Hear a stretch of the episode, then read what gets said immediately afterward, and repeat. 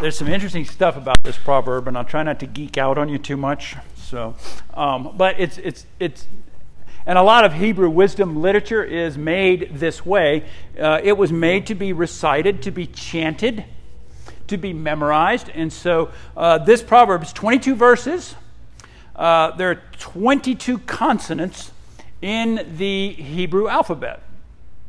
So uh, the, the, the structure of the proverb uh, speaks to its completeness. So 22 verses, there's 22 consonants. The first 11 verses start with the first consonant, aleph, in the Hebrew uh, alphabet, and the, the second 11 start with the 11th letter of the Hebrew alphabet. They're divided into groups of 11, uh, and, and each group of 11 has two four verse stanzas with a three verse conclusion. So we lose some of that when we go to English, but, but it, anyway, I just think it's pretty cool. The idea behind it is it's a complete message. My son, here's what you must know. And if you remember the last few weeks, have we've been in chapter 1, the chapter 1 it's a father bestowing to his son, and, and it's, it's quite a bit more passive in its nature. Uh, my dear son, listen. Attune your ear, be attentive. Uh, this proverb is, is much more active. This proverb, it's him saying, Wisdom is out there, the knowledge of the Lord is out there. God has made it available to you through His Word and by His Spirit. Go get it, son. And I say son because I got three sons, and they needed a lot of go get it talks. get after it. I've probably told you too many times my dating advice to my sons. Just some of my dating advice. Don't date like a, like a turkey, date like a deer. We look at turkeys, we hunt turkeys.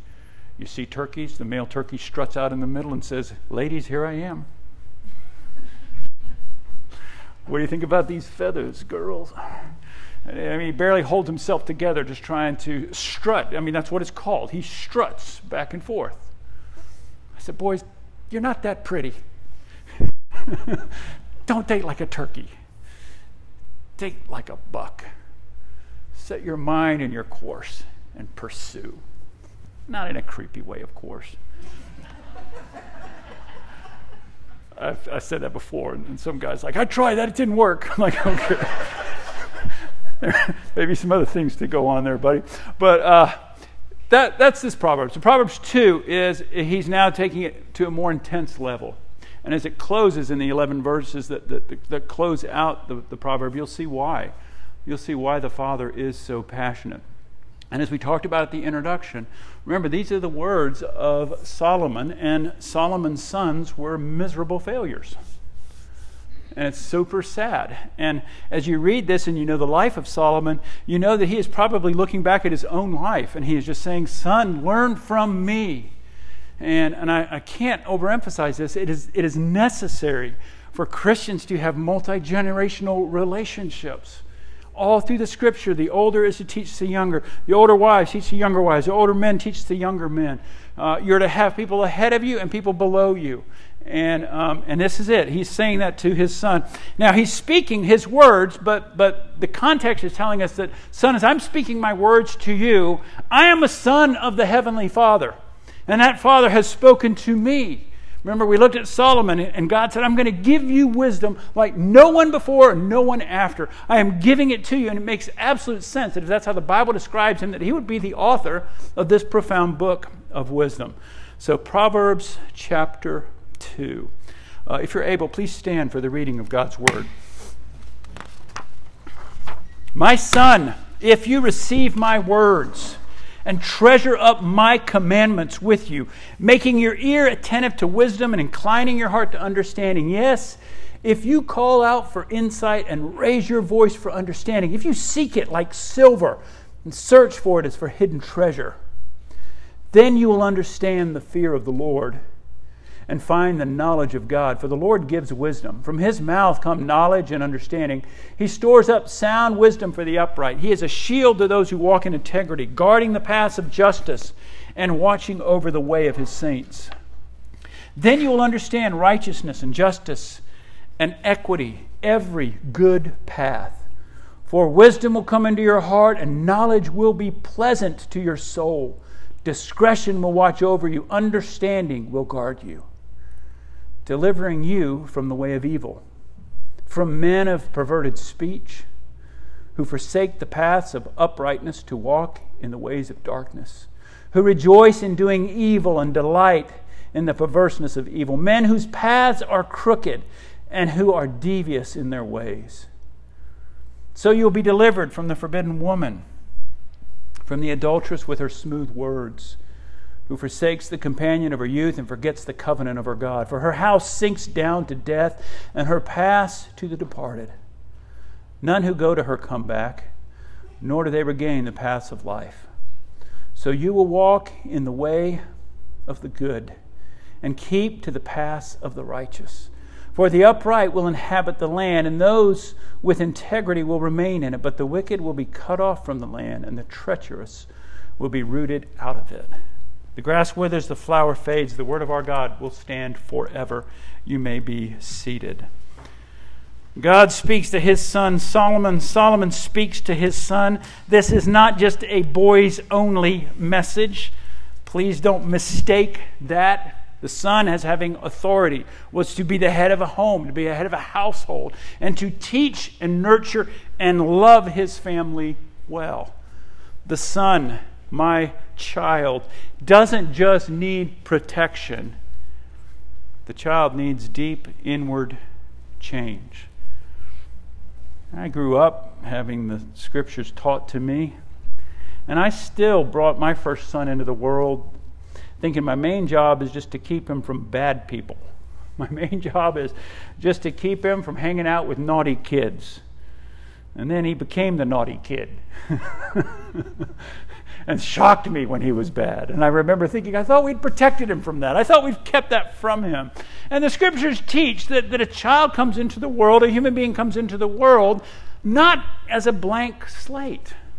In fact, the way to think about it is a human being comes into the world with a deadly disease, a heart that is set on rebellion and selfishness.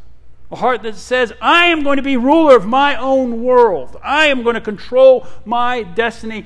I am the most important person in this world. That's how a child comes in.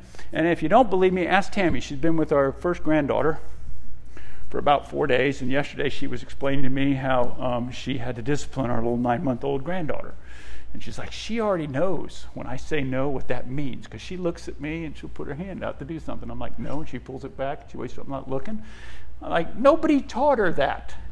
That was inbred into her. They come into the world fallen. Right? It's important that we grasp that, especially if you're going to have a kid. The, the, the children, human beings that come into the world fallen. Now, we have known people, we've had people in our church that have had children that were born and there's a birth defect and it's obvious and, and, and you don't blame the kid for it. You know, you're like, we, we got to take him in, we got to get the surgery done, we got to get that done, we got to do whatever we can possibly do to make this kid thrive and live. It is the absolute same with our souls. Our souls come believing in the religion of self. I am the most important person. Every bit of news that I receive, I first think, how does it affect me and mine? Jesus says that we must be born again. Jeremiah, Ezekiel, they say, Oh Lord, our stone hearts, they must be replaced by a heart of flesh. We are to be given a constant regiment of the gospel to keep from perverting to what everybody else has around us. An inoculation from the religion of self, from living as orphans to living as children of God, chosen and ransomed and rescued. So here he moves from just listening to accepting, receiving, internalizing the wisdom of God, the fear of God, to know God. And I am afraid that many Christians today, we have become super lax in our pursuit of the knowledge of God. We just we just don't think it as important as knowing things about our sports, as knowing things about our investments.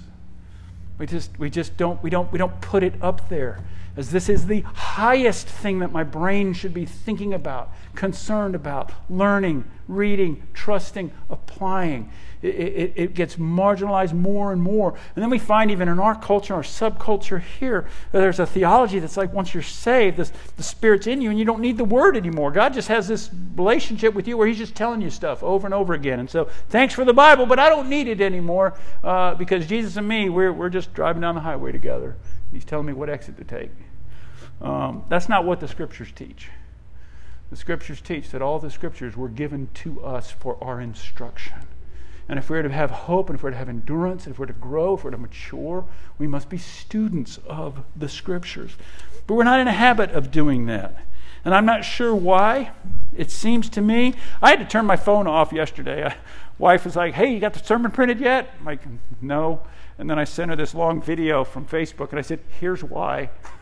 She's like, "Where did you get that?" Who, like, I didn't make it. It just showed up, and it's awesome. And okay, honey, I love you. I'm turning my phone off now because I've got attention deficit. What's that over there? Disorder. I don't know what it is. Maybe, maybe we have not been persecuted enough, and so this idea that that what I know about God, it's fun. i am saved. I said the I said the, the prayer. I said the magic spell, uh, and I really believed it when I said it, and so we're, we're good. Um, but we must pursue this knowledge of God. So I'm dating myself, but in the late 1980s, fax machines uh, came in, in, in vogue. And, and um, I, I was managing a little office equipment store, and we sold typewriters too. It's hilarious, huh? Typewriters. Uh, we sold typewriters, adding machines, like there was a whole machine just to do addition um, and uh, fax machines came. And I remember, seriously, this is how idiotic I was. I remember thinking, FedEx is about to go out of business. FedEx, because all, all you saw FedEx would do would be, oh, I've got this loan document, I need to have it signed, it needs to be there tomorrow, and it's 20 bucks. But isn't it amazing? They'll fly it from here to Memphis to wherever, and someone will get it tomorrow.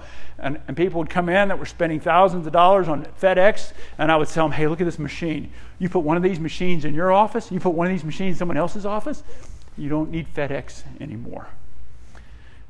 And so I remember when we got the first one that came in, I took it home for the weekend. I was still living at home with my folks, uh, working my way through college. And dad said, What's that? I said, It's a fax machine, dad. And I'm going to know more about this machine than anybody else in the city.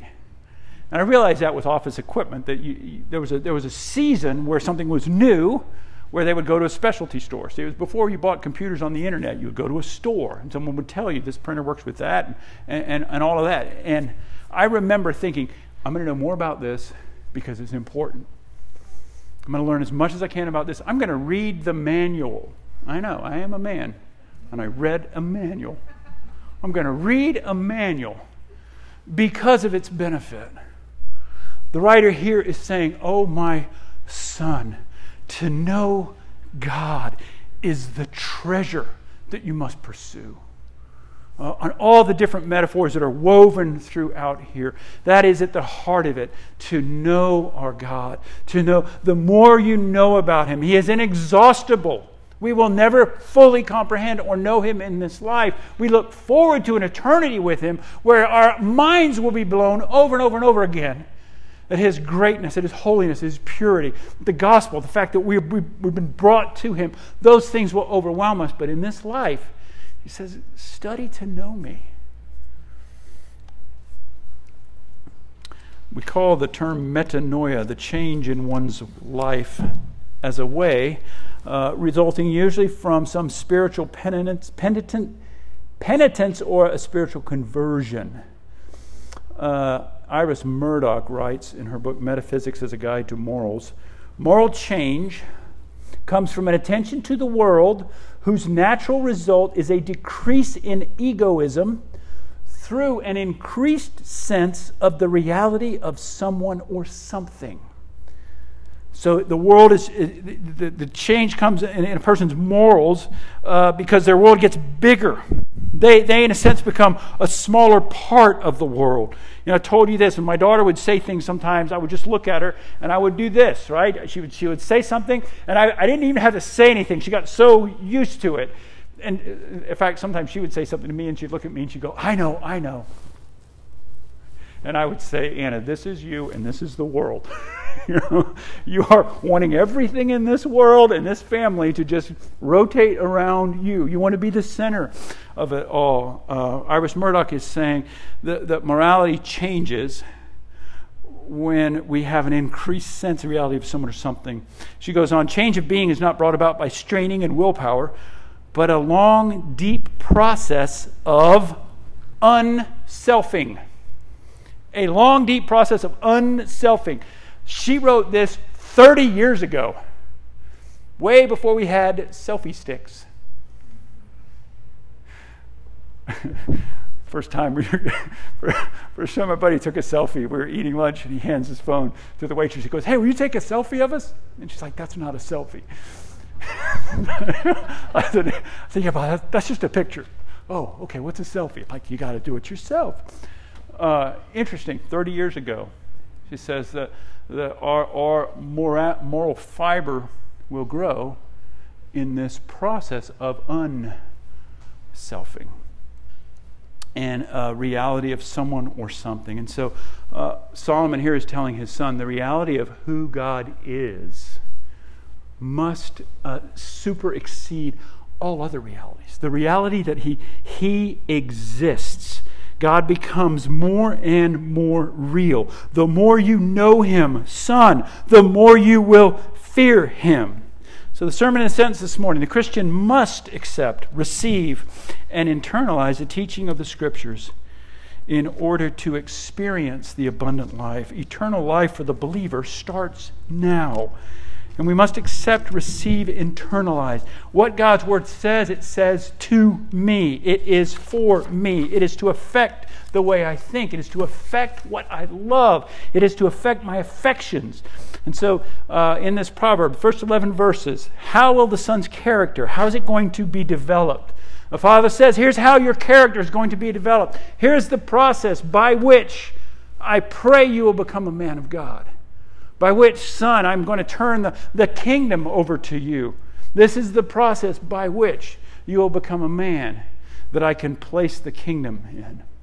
When my boys, and I'm talking about them a lot this morning because it is father son stuff. When my boys thought they were ready to date, I looked at them and I said, You know how much I love your sister? Until you're the type of man who I would let your sister go out with. Until you're that type of man, I will not allow you to take a young lady out. You must be the type of man that I would trust to take your sister out and to care for her, to protect her, to keep her from evil. Until you're that type of man, I will not let you take out a young lady. The writer here is saying, Oh, son, I want you to become the kind of man that, that I can give the kingdom to. I can trust all this wealth, all this knowledge, all this power. And so the first 11 verses, how is your character going to be developed? And then the second 11 verses, what will this do to protect my son? Now remember, Proverbs is not necessarily to be considered as a book of promises uh, as much as observations. Um, here's what I've noticed. Here's what I've seen. Here is what is common to man. Um, and so it starts with this big conditional statement, this big if statement. Oh, one other thing I want to tell you about English teachers this proverb is one sentence. Yeah, one sentence in the Hebrew. Now, when, when they translated it, it's broken down into different sentences. But again, in its completeness, is this beautiful poetic work to his son that he hoped he would memorize. It's one big, long sentence. And it starts with this big condition if you receive my words, if you treasure my commandments if you believe these things. So uh, it's kind of an if so then process.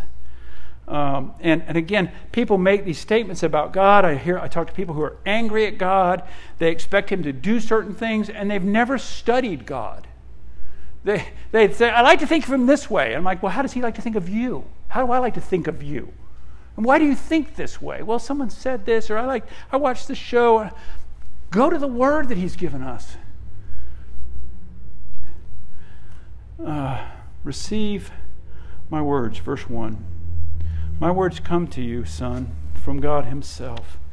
Receive them, internalize, accept them, put into practice, treasure them up. Verse 2 Incline your heart to understanding. He uses heart a couple times in this proverb, and, and it is used heart, and he also uses soul in here. It is used really as the as the, the bed, the epicenter of our affections. What am I drawn to? What do I love? He says, You've got to receive this wisdom into your heart. You've got to love the wisdom of God. Verse 3 you're to call out for it, you're to raise your voice. God, help me. If you don't do that regularly, you're missing out. If you don't regularly, just before you go to bed or when you get up in the morning, get on your knees, Lord, help me. Help me be wise in my dealing with this, this, this. Oh, Father, protect me from this, this, this. Call out for His understanding. And you do this as you read His Word. Right? The, the writer here is expecting that his son is going to, to read all of the narrative of the Old Testament. He's going to read the Psalms, most of them from David. He's going to, he's going to have that. He's going to read it and say, What do I do with this stuff? Are these just stories? No, they're not stories. They're showing how our God interacts with people. They're showing what he loves. They're showing the consequences of our sin and our wandering. Call out forth, seek it like silver, like hidden treasure. Right? We've all seen that.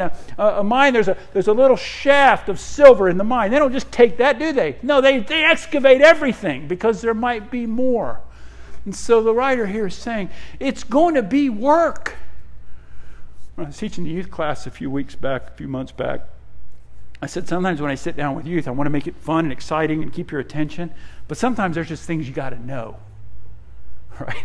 There's things you got to know. You can't imagine a doctor going to med school and, and, and the professor at medical school saying, Well, this isn't really fun, but we really do need to know how the heart works, okay? So uh, we're going to do a little craft and a flannel graph. And, um, you know, everybody gets a popsicle. No, he's going to say, Here's the book. Read it, know it. Life depends on it. Seek it. It's work, it's effort, it's discipline. It's amazing that in Matthew 22, he's, Jesus is arguing with the Pharisees, and he says, You're wrong. They're arguing about the resurrection. You're wrong because you know neither the scriptures nor the power of God. If you knew the scriptures and the power of God, you would know who I am. So that's the first verse, first four verses. He's to internalize, he's to receive and search his parents' teaching, the teaching that comes from God. Uh, second is the so if you internalize, if you receive it, if you accept it, then you will live in the fear and the knowledge of God. That's that second stanza, verses 5 to 8. Verse 5 you'll understand the fear of the Lord. You will respect, value, worship, cherish, honor, and obey. You will fear it in a sense that it is something that has the greatest value that it is the last thing you want to lose. When the house goes down in flames, it's the first thing you run to and say, everything else can be rebuilt, everything else can be uh, replaced. But the fear of God, to know Him, is vitally important. He says, then you will know that. You will, you will, it, it will become part of you. You will know me. You will fear me. Verse 6, and he says, because it's the Lord that gives wisdom. God is the one that imparts it to you. It is a gift of God, as we read in the confession this morning. Faith is a gift of God, and so is wisdom. And we pray to our Lord for it, but we don't pray for it in a vacuum. We pray to our Lord for it while we're holding His scriptures. Lord, make these scriptures real to me. Help me understand. Help me to remove the filters of selfishness and ego from my eyes and read these words and this promise and come before you in great honesty. The Lord gives wisdom verse 7, he stores it up. I love it. You get, you get the sense that he's treating wisdom like this commodity, but in some ways it is. Um, he, he stores it up. So you'll be reading things, and, and you may be reading things and studying things and learning things about our God that, that come into play 10 years from now. That's what he's saying. It'll never be wasted. It's in store for you. It won't happen quickly, it won't happen overnight. It is a slow growing discipline, it is pruning and growth. It is dry seasons and watering with the word. It, you, will get it but, it, but it'll be stored up. And hopefully, son, when you're old, you'll be able to part this to pass it on to someone else. Verse 8 it will guard your path and watch over your way. Path and way are used in this proverb and throughout the Proverbs.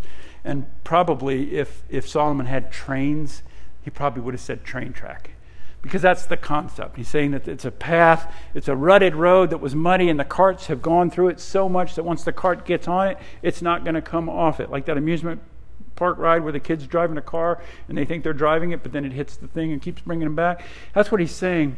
Uh, son, you will have a path set out before you that will be well marked, and will be well traveled.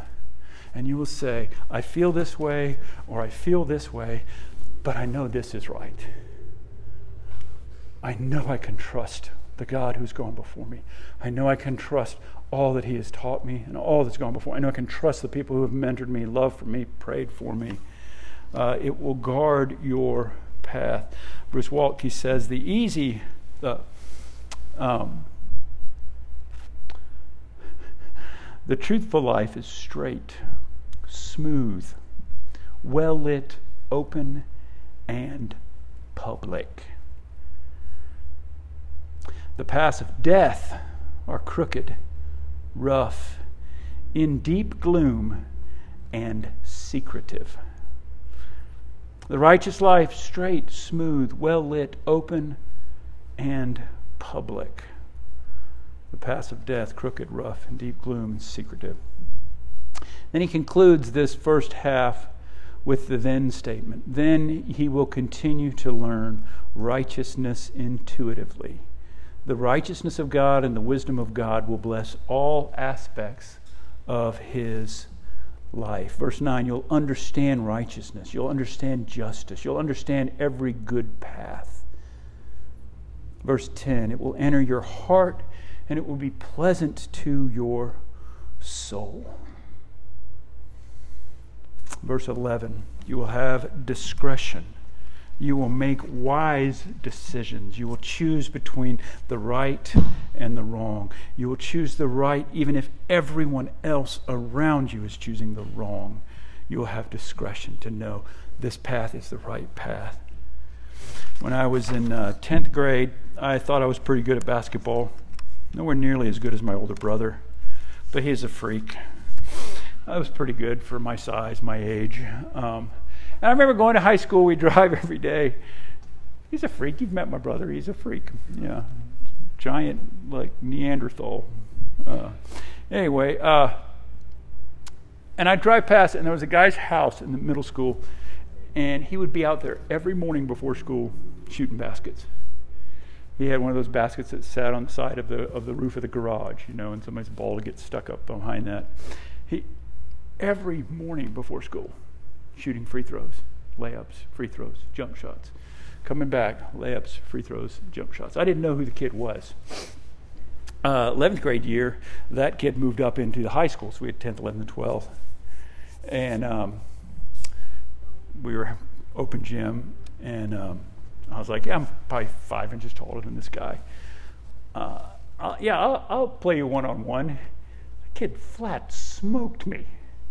Like if I if I if I came up close, blew past me. If I gave him the shot, made every one. I think it was like 21 to 2 or something. I mean, just just killed me. Why? Because he laid out a path, consistent over and over and over and over again.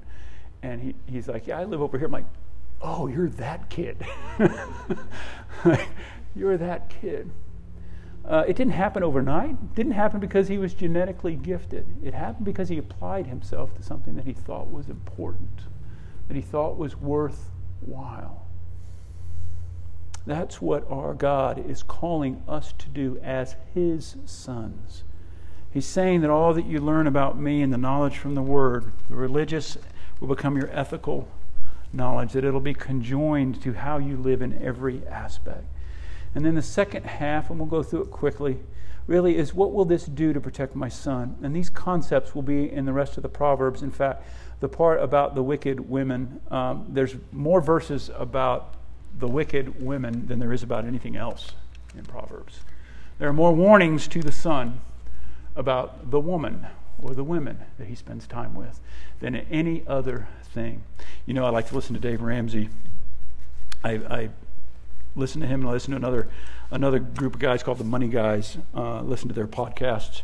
And just so happened that one week while I was riding my bicycle, they had their millionaire theme hour on the Ramsey Show, and uh, the Money Guys also had eight ways to keep from being impoverished.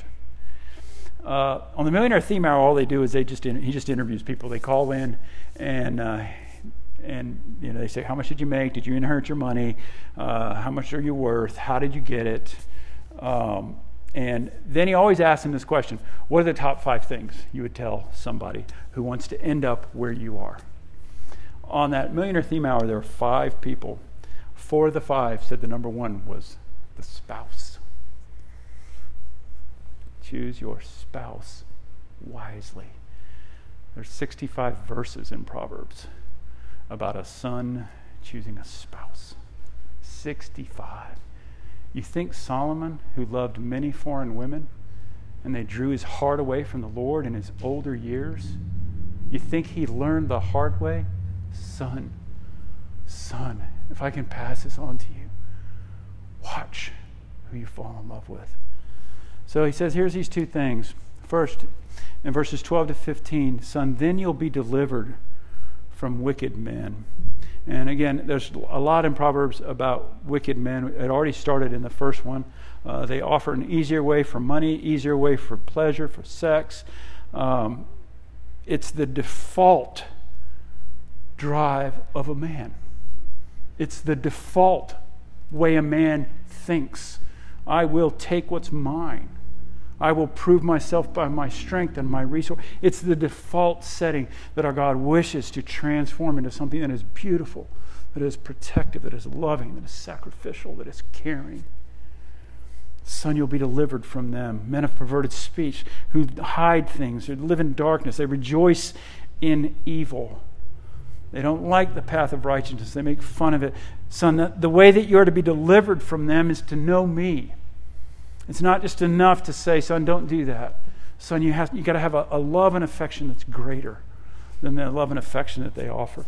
And so that's the first uh, first four verses, 12 to 15. Uh, 16 to 19, then you'll also be delivered from the wicked women. And, and the hard thing about this text is the woman he is describing here is a covenant breaker. I mean, it's a woman who had put her heart after the Lord. Son, be careful. She leaves the companion of her youth, and her way leads to death. O oh, my son, guard your affections. Parents, curtail and direct your children's affections. They're learned. Love and affection is learned. Advertisers are trying to get us to believe that this product will make our life better. That that product will make our life better. Parents, guard your children's affections. What they watch, what they dream about. Guard them. Guard your own. Our affections don't just happen by surprise. They have been carefully, carefully sold to us this will protect my son from wicked, wicked men, wicked women. And verse 20 to 22, O son, your path will lead to an abundant life. And again, something that's common in Scripture, this promise, this covenantal promise Israel, I'm giving you this land. And, and as the unfolding of God's covenant, he says, Here are the things you must do if you're to stay in this land. Uh, sometimes people look at the um, conquest of Canaan and they say, oh, you know, the Christian God is, is just like the, the God of the Muslims. You know, he, they wiped people out. And yet the Lord talks about that land. The land being so horrible, he says, that the land actually vomited out its inhabitants. That what was going on in there, and, and remember this, Christian, because I, I met with someone last week and they're like, well, we know everything's going to get worse. You know, it's just going to be worse, worse, worse. So we Christians just need to build up a wall and protect ourselves and keep our kids away from this and that. I'm like, that's, that's not what the scriptures teach me. Scriptures teach me that we'll inherit the land. Scriptures teach me that, that He's going to cleanse all of this. There will be a new heaven and a new earth, and our God's dwelling will be with us. And they inherit the land. and we see again where we stand in reference to the scripture, we can see that he was absolutely right. God was very patient with his people over about 1,400 years. And finally, the land vomited them out. Why? Because they, came, they became just like the people that were before them. They sacrificed their own children. They had fertility gods. They had cult prostitutes. You read the book of Ezekiel and you wonder about our God's patience to a people that received a land by his gracious hand. So, what does this mean for us? It means, um, as the modern prophet says, uh, there are two paths you can go by, but in the long run, there's still time to change the road you're on. there's time. But the Christian life is a life of commitment, perseverance, and work, study, accountability, and above all, living in this grace of God. We must know Him. He has provided His Word and His Spirit. We must be students of His Word. Then we will understand the right way, the true way. Let's pray. Father, thank you for this instruction. May we take it as a loving Father to His adoring children.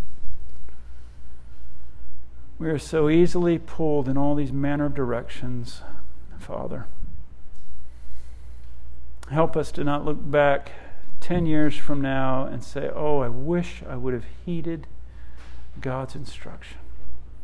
Oh, I wish I would have paid more of a mind to what I was in love with, what I sought after, what I was running after, what I thought would make me feel special. Oh, I wish I would have studied my God. I wish I would have been a student of His Word, not that I might be proud, but that I might know the lover of my soul. And I might learn from the mistakes of all the saints that have gone before us, that I might walk a path of righteousness and fullness of life.